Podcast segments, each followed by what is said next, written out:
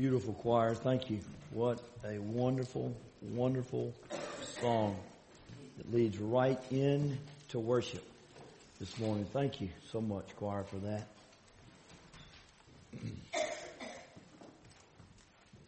Well, I didn't have this plan to say, but let me ask us. Has the cross made a difference in your life? Have you ever thought about there not ever being a cross and where we would be today?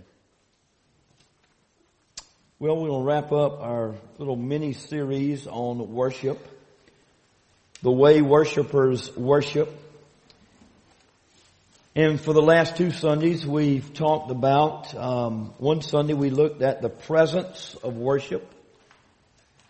Last week we looked at the preparation of worship.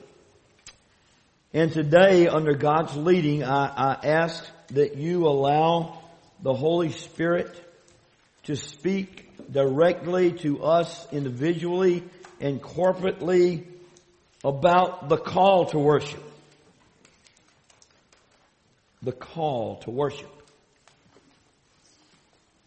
I had another text in mind and God led me to a different one and it's Psalm 100.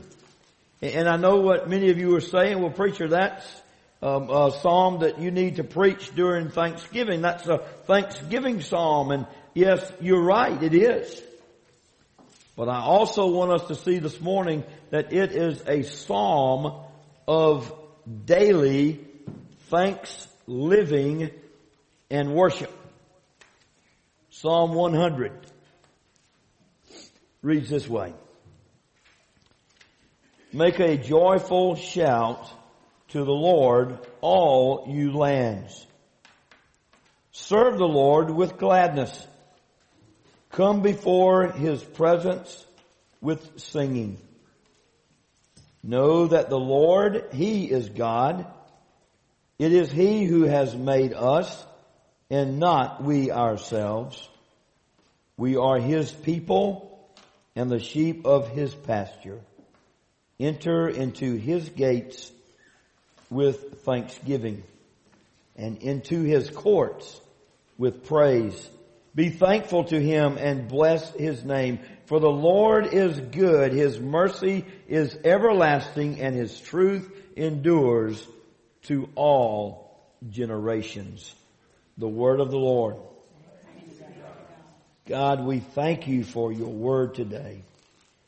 A passage of scripture that probably all of us in this building today has heard, has read, has studied, possibly even memorized.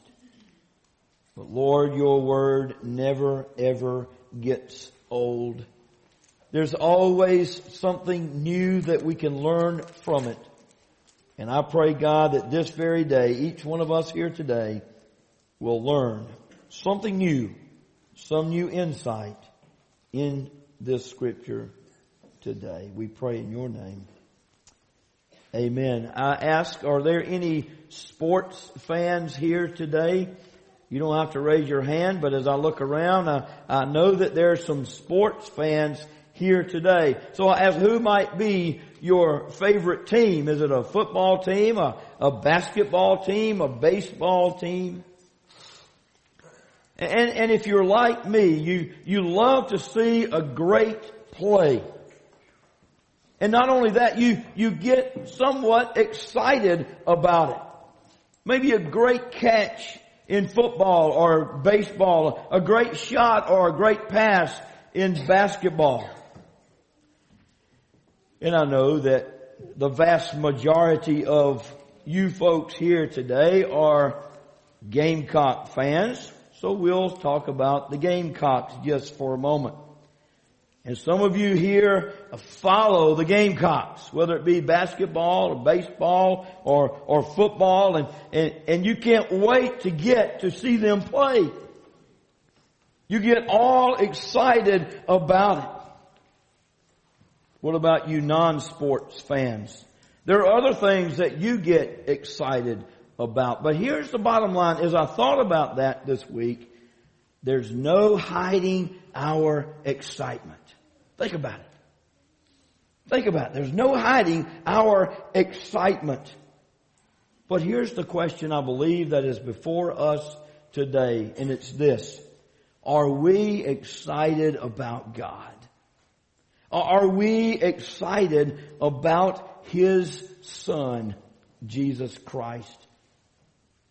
Now don't get me wrong, I think it's a good thing to, to shout and to get excited about our favorite team, uh, uh, to support our favorite team, to, to talk about how, how great they are. But can I put that in a spiritual realm just for a moment? As Christians, won't you agree that we're called to give more devotion, more dedication to the Lord than our favorite athletic team? I think we'll agree with that. It's quite obvious from, from God's Word this morning that Christians, those of us who are in the family of God, are called to worship the Lord. And see, God doesn't just say, okay, worship me. You know what He does for us? He holds our hand and He walks us through it. He tells us and shows us how to do just that. The beauty of having a Heavenly Father. Moms and dads, can't you remember? And some of you still doing it, how you had to hold your son or daughter's hand and walk them through a particular thing. You know, think about the parents to be and Heather and Andrew, and, and that's the same thing that they will be doing. And you take them by the hand and, and you lead them and you walk through it with them. And that's what God is showing us this morning in this psalm. And I want to go through this quickly. It's not going to take us long. In Psalm 100, we're called to worship the Lord, number one, with a joyful shout. With a joyful shout. And I know what comes to our mind when we hear that. Oh, preacher, we don't want to get in here and start shouting and carrying on. We don't want to get too excited in here. And that's not what Jesus is, God is talking about. Not coming in here yelling and carrying on. No, it's about being reverent before God. It, it's the shout of loyalty to the one true living God. And that shout comes from deep within our hearts. Matthew 12 and 34 says this, out of the abundance of the heart, what happens? The mouth speaks. Verse 1 of our text. Not only are we to worship the Lord with a joyful shout, but notice the phrase, all the earth. Notice the phrase, all the earth. Have you, have you ever thought much about that? Well, I, I looked, I looked at that a little bit this week, and I want to direct us to a couple of passages. Psalm 65, so if you'll turn back there to Psalm 65 and, and, and look at this. Verse 13. The pastures are clothed with flocks. The valleys also are covered with grain. Listen to what they do. They shout for joy. They also sing. And then over in chapter 97 of the book of Psalm 97 verse number 1 says, The Lord reigns. Let the earth rejoice. Let the multitude of islands, of, of isles be glad. All the earth. All the earth. That joyful shout proclaiming the goodness of God. And can I take it a step further? Scripture tells us that it, it's to be done with others. You know those Lone Ranger Christians that, that, oh, I can worship at home all by myself. It'll be okay. And you know what? There's some truth to that. You can worship at home. We can worship God anywhere. Uh, we, we are. But scripture does teach us to worship together. Psalm 22, 22 says this, I will declare your name to my brothers. All right, get this. In the congregation, I will praise you. You see, as I read that, I couldn't help but think, as the psalmist was writing that, that he could not contain himself. He could not contain the love that he had for God. And he was testifying even among his brothers and friends in, in the Lord right here in corporate worship of God's great grace and God's mercy. And can I say this to us? That excitement ought to be contagious. Think about it. Think about 82,000 football fans at University of South Carolina football game coming up in September. And when the Gamecocks run out of that tunnel with all of the, the smoke and all going, do you think those fans are just going to sit there and just sit there and just watch them come out? Oh, here come the Gamecocks. Boy, I hope they win today. No. It'll be so loud you can literally hear that crowd all over Columbia, all over the city. And it's contagious. And when one gets up and, and, and starts clapping, guess what? Somebody else stands up and begins to applaud and, and begins to get excited. And I think that's how Christianity ought to be, don't you? It ought to be contagious. Secondly, we're called to worship the Lord by serving with gladness. Serving with gladness in verse number two. If you ever thought about what it means to be glad, my prayer is that I hope that you're glad that you're here today. I'm glad that I was able to get up out of bed today. It means that we're delighted and pleased and, and happy. It means that we're taking joy and pleasure in something. And as a Christian, our hearts must be filled with joy, with gladness, which brings about service. Something else we are to do as we worship and how to worship. We're to worship the Lord with joyful songs. With joyful songs. You, you know, um, our church is truly blessed. Wouldn't you think? Don't you think our church is truly blessed? And I want to take just a minute. I want to just take just a minute I didn't ask permission to do this, but I'm going to do it anyway. These two people seated to my left, your right, what a blessing. What a blessing that we have an organist and a pianist that are here each week to play music. Could you imagine this worship service without that? I couldn't. I couldn't.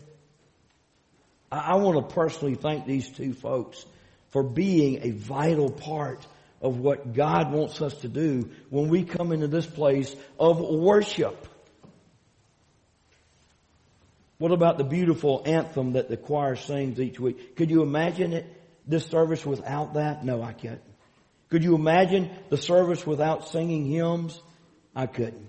Could you imagine this service without Matt singing a solo every so often? I see Madison up there and Madison blesses our heart as well and, and so many others. Could you imagine worship without it? I can't. That's why God informs us that we are to serve Him with joyful songs. The choir sang about the cross today. I want to add something here. May we never forget it's only because of the cross that we can come before Almighty God with joyful songs. Make sense? It's only because of the cross of Christ that we can come with joyful songs that He will receive. Fourthly, we're called to, to worship the Lord because He made us. He made us. We're not our own church. We are His people, His sheep, according to verse 3. You know, there are many translations, and it's interesting. At, the last worship committee meeting, uh, Mary Effie brought up a great point about all these translations of God's Word and how, how words are left out and, you know, how we got to be careful that we don't deviate from the Word of God and, and get caught up in, in different translations sometimes. Did you know I looked at this verse in a couple of other translations that are well known and they leave out, in my opinion, a very key part of this verse. Look at verse number four of Psalm 100. It says this. Verse three. Know that the Lord, He is God. Some translations re- leave out this next part, church. They don't even have, it is He who has made us. They don't have it. It's not there in some translations. I'm reading from the New King James and I know King James has it. It is He who has made us and not we ourselves. It says we are His sheep. He is the shepherd. Psalm 79, 13. So we, your people and sheep of your pasture, will give you thanks forever. We will, we will show forth your praise to all generations. Another verse in Psalm 95, 7, for he is our God and we are the people of his pasture and the sheep of his hand. Fifthly, we are called to worship the Lord by entering His gates with thanksgiving and His courts with praise. How do we come into worship? And we talked a little bit about this the last two Sundays. With thanksgiving and praise, we enter these doors and we leave these doors each week. Being in His presence in corporate worship among believers We're called number six to worship the Lord by giving thanks to Him. Giving thanks to Him. Gosh, I pray that each one of us never take for granted the things that God has given us.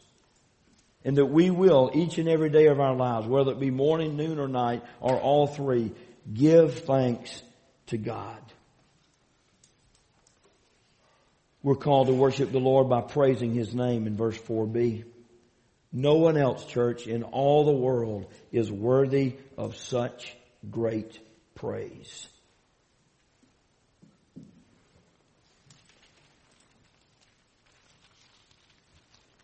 Psalm 92, verse 2 and 3 reads this way. To declare your loving kindness in the morning in your faithfulness every night on an instrument of ten strings, on the lute, on the harp, with harmonious sound. For you, Lord, have made me glad through your work.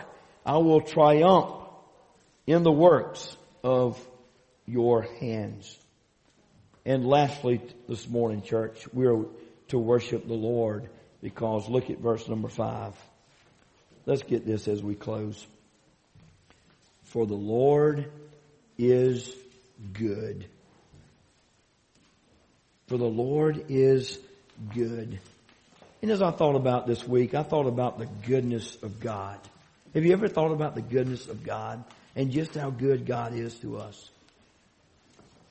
And I, and I thought about this. That simply means that God's love cannot fail. You, you understand that? God's love cannot fail, church. Many things in this life fail, do they not? These old bodies fail. Uh, our jobs may, may cease to exist. Everything on this earth will fail, but God's love cannot fail. God's love is always, get this, always pure, infinitely deep. And as I thought about that, I couldn't help but think about God's love is a love of sacrifice. For God so loved the world, what did he do? That he gave. What did he give? His son. For who? For you and for me. Romans 5 8, but God demonstrates his love toward us in that while we were yet sinners, Christ died for us. John 15, 13, greater love has no one than this, that one lay down his life for his friends. And as we conclude, I want to say this to us as we close. Psalm 100 has really spoken to my heart this week, and I pray that it has today to you as well. It has shown me that we as Christians are called to worship God. And it tells us how to worship God. And here's my prayer, church, for me, and here's my prayer for all of us as we have gathered together this morning, is that our excitement for the Lord Jesus Christ will exceed, get this, will exceed the excitement of any sports event. Now you think about it. You look at TV even today and you'll watch a sporting event and you will see people going nuts in the crowd. You'll see it. And then you look at we believers sometimes and we all closed mouth and don't want to tell anybody about Christ and what He's done in our life and how good He is to us. True worship comes from the heart. Will we shout for joy to the Lord? Will we give Him thanks? Will we praise His name? Will we serve Him with gladness? And you know what? We really don't have a choice if, if, if we're believers. We don't have a choice. We must do those things. Pray with me. Father, thank you for your word today. We thank you for this 100th Psalm. What a beautiful piece of scripture it is. What a wonderful reminder it is to us, God, that as we worship you, God, you have called us to worship you. It's not something that we can do every so often. It's something that we must do daily. Lord, you call us to worship you corporately together as a body each and every Lord's day. So God challenge us as we leave this place today with these scripture verses from Psalm 100. We pray in your name. Amen.